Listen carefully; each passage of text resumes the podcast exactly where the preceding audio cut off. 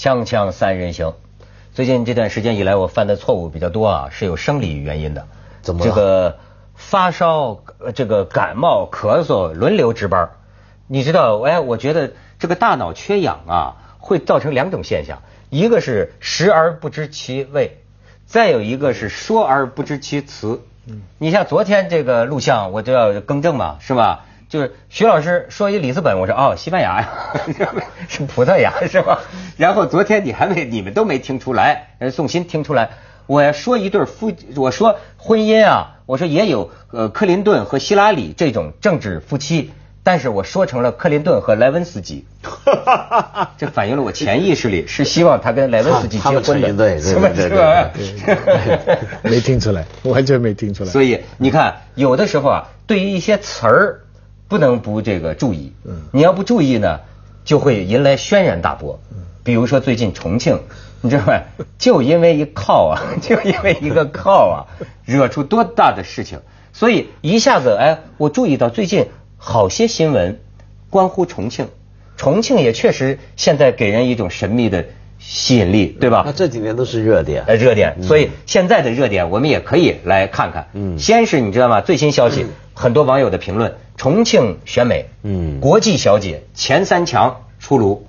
咱们看看这个公布的这个照片啊，这个网友们呢就有一些评论，有些话我觉得说的也是不太好听。其实我觉得当着这仨姑娘的面儿我们也得说这个还是有特点的，是吧？这就是这是前三强啊，然后呢？前三强人家科学家，科学家，现在讲，在讲钱学森在哪儿呢？现在讲那重庆呢？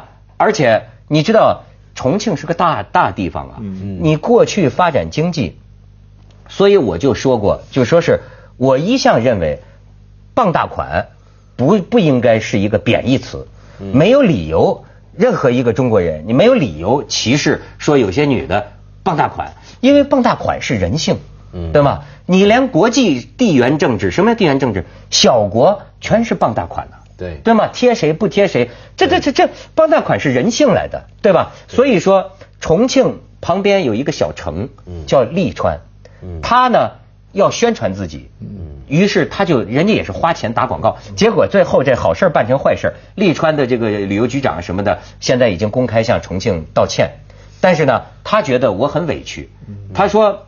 纯粹是因为今天的中国人忘记了中华语言文字的真意，却用了什么网络的语言去理解之。我们的本意，他们的本意就说我靠重庆，呃，什么什么利川怎么怎么怎么着？哎，你看看照片，你看看照片啊，就是说，我靠，他说我们依靠重庆，对吧？我们依靠重庆，结果，哎，可是你要说这个不合适，我再给你看看，就国内另一个城市，我见到那这又该怎么说呢？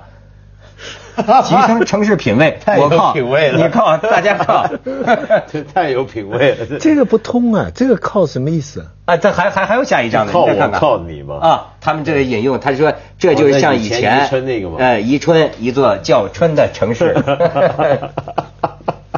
哎，就说这个这个这个，其实我我第二个更不同啊，第二个这个我靠你靠什么意思嘛？其实他就要讲的是靠我、靠你、靠大家，但是他觉得呢，呃，好玩点，啊好像吸引人点，像点就反过来说，但是这个东西就完全颠覆掉了前面说的提升城市品味。对对，这是世界上最反讽的一条标语了。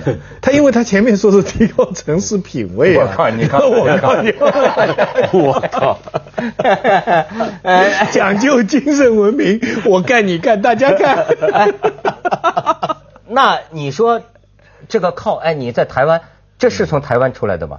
不是啊，靠字儿是从哪儿出来的？你这个语文教授，你考这，什么叫靠是？我觉得不是从大陆出来的。什么意思啊？我们过去不说我靠的，我靠！我靠，想想看。我靠，哎，我先说我的理解啊。我不知道我的理解是不是正确的。我们原来说的是很粗的、很脏的那个脏口，我们都叫我那个嘛。早操的操，哎。对，做早操的操。我们做早操嘛，我们是这个嘛。但是后来为了电视剧啊，他们也能播呀，我好像记得是从台湾这儿。是不是台湾人聪明，把这个词儿变了一个音，嗯变成我靠，这是我的理解啊，我不知道。我不太肯定，我不太肯定。谁来考证一下我啊这个要问朱又廷吧，他们台湾的。朱又廷靠出来的是吧？啊，这你说的啊我没有。哎呀，这什么话？不你看，朱又廷 总算说出他心中的真实这想法了。朱又廷窦也是依靠，朱又廷是依靠台湾才有的今天嘛啊，他就跟这个靠台湾。他也对我靠台湾，他他绝对是，他现在是我靠凤凰啊，对对对，我们是我们都靠凤凰，我们都靠凤凰嘛，你靠我靠大大家靠凤凰嘛。哟，你老板回来训你们。哎，我们老板很开明的，非常高兴，随便靠。啊老板也靠我们，老板天天靠我们，对不对？互相靠。对对，啊，没没没错没错这，是个很好的机构，这这这这。充满了友爱精神。哎，可是你们真是没得聊了。我说，咱们就说啊，人家现在改了词儿，改的也挺好啊。利川改了，说我们不靠重庆了，我们是比邻重庆。就说比邻，现在大家不懂了，你看，这 真是这还非靠不可。没没没没错。所以说你起一个什么名啊，真的就是不过我觉得这里头最有意思啊，是我注意到这几年的这几个呃，让大家很多争论的这些宣传城市形象的这些主意啊、口号宣传，都匪夷所思的地方是什么？就是完全违反了大家习惯的，也不能说叫常识，这是一个大家通俗习惯的感受。你原来你要宣传一个东西啊，你首先想的是什么呢？想的一般人听到的感觉是什么嘛？对不对？比如说这个城市的领导，我觉得大家歪曲了意思。靠这个字本来就只是依傍着、依靠这个意思，对吧？这大家都知道。但是问题是，你把它当成一个宣传用词的时候，你讲我靠重庆，你考虑的就不能够再是它原来什么意思，你考虑的是一般的受众听的时候感觉是什么，想的是什么，但他就能这么违反一般人龙的感觉。船调的故乡，如果他想强调我们跟重庆很近，嗯那就龙船调的故乡重庆之邻，那不就行了？邻居的邻，对不对？啊重庆那本来他想表达是这么意思他不管这个靠字有没有另外的谐音的话，他我这他作为一个动词或作为一个什么东西都不妥当。哎从从汉语上讲都不妥当。你包括像刚才我们前几年看到那个很火的那个宜春叫做春，嗯啊，就对不对是一座叫春的城市。像他这样的一个也是啊，完全是违反了、颠覆了一般人的那个感觉。哎，那会不会有有意之嫌呢？他觉得这样比我觉得是较容易把我这地方对呃炒作出名了。没错。但是这么做就很很很没品位，对不对？那我就在想，这些决定是谁做的？后来我发现，我看好几个这些相关案例的报道。他不是什么专业的广告公司策划也不是什么专业的做宣传的人来想，是领导拍桌子说了算。嗯，所以我觉得这里面呢，其实主要是这些相关领导的品位太低了。也不一定，我倒觉得他利川的这个从这个领导后来道歉的言辞看来啊，其实有些时候领导不熟悉民间语言、网络语言，没准领导还是淳朴的，领导还是觉得对啊，我确实是靠重庆。领领领导要表达同样的意思，就是早操的操了。对啊，这个东西就就有问题了嘛。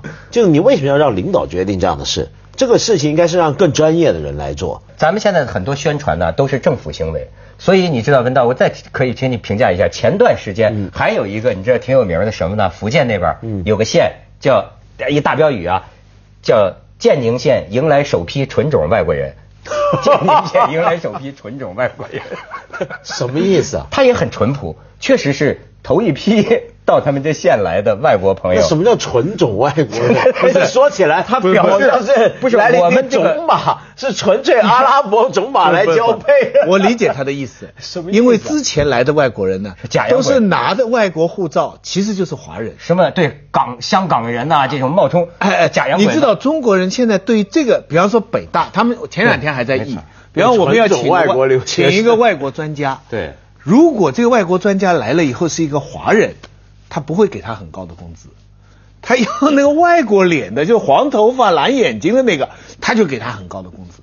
连北大、学府、清华都会这样，他就这个叫纯种外国人。最后就请了你是大三外美籍华人，他比你低一档，港台更低一档。我跟你说，你就说香港这个嫖客，我有一天在香港火车上听俩人聊，也是靠，他也是说靠。昨天晚上叫鸡啊，叫妓女啊，说说好是个法国的，一来了一看是个印度的，他不这不是纯种法国人吗？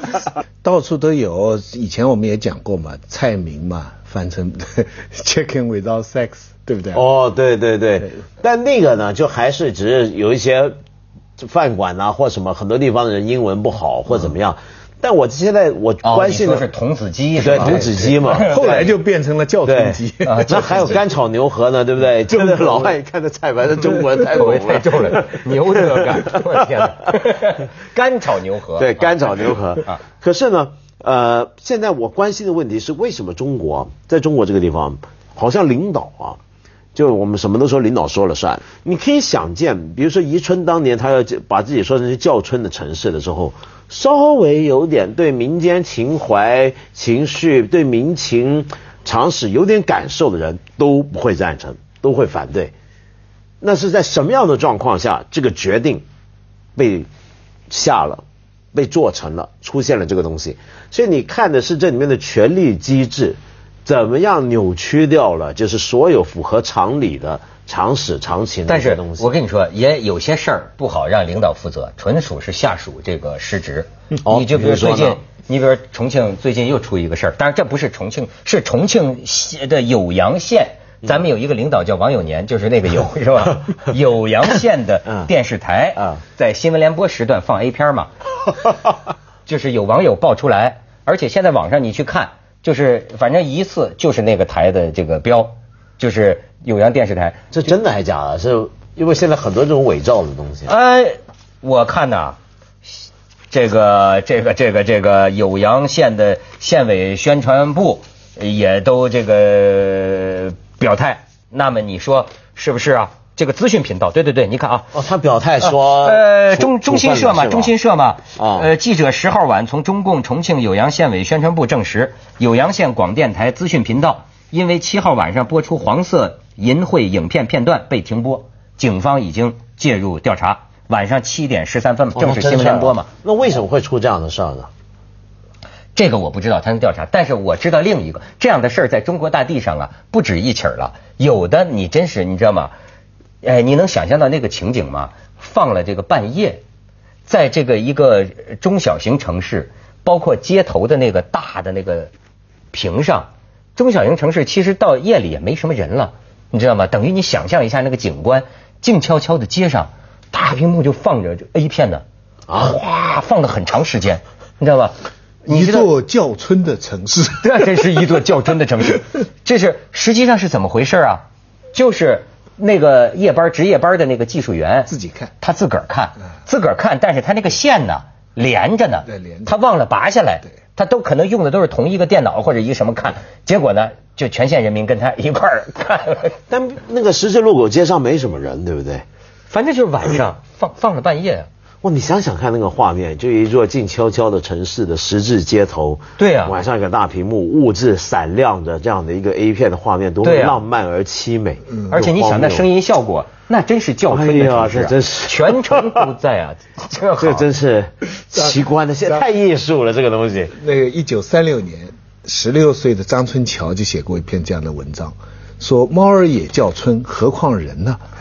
结果呢，当时鲁迅，鲁迅非常喜讨厌猫嘛，就写了篇文章骂他，说这个人这个这么品味很低啊，什么什么。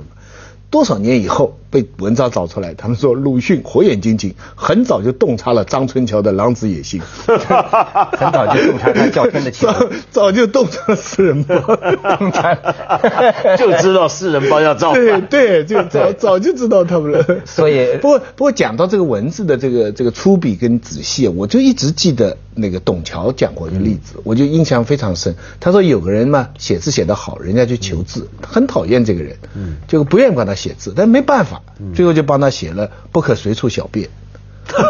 不可随处小便。嗯，结果呢，那个人呢真是更厉害，他把那个六个字啊剪下来，次序倒一倒，挂在家里的匾上，小处不可随便。嘿，哲学系啊，太厉害这叫的，这就是说，董桥一直举这个例子，说我们的汉语啊，真是博大精深，嗯小处不可随便。嗯，哎，那其实我靠重庆也不用，可以变变几个字，没准就可以。重庆靠我，或者是我重庆靠靠重重庆靠我本来重庆靠我就没但是但是问题是呢，他本来那个概念就是他真的是想傍大款嘛，嗯嗯对不对？嗯嗯嗯你要傍大款呢，他因为那阵子想着重庆火嘛，洪都嘛。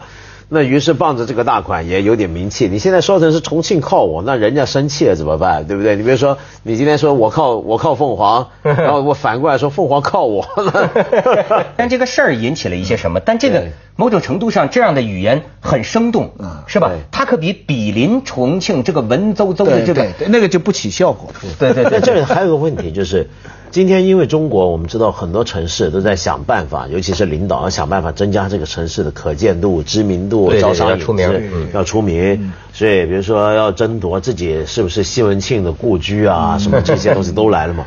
那在这个过程里，我注意他们做这些宣传口号啊，最麻烦的是。中国人今天太迷信所谓的品牌广告，嗯嗯，迷信到一个程度，以为什么东西都是可以凭空而造。就比如说，我硬生生造一个呃口号出来，我这个城市就火了。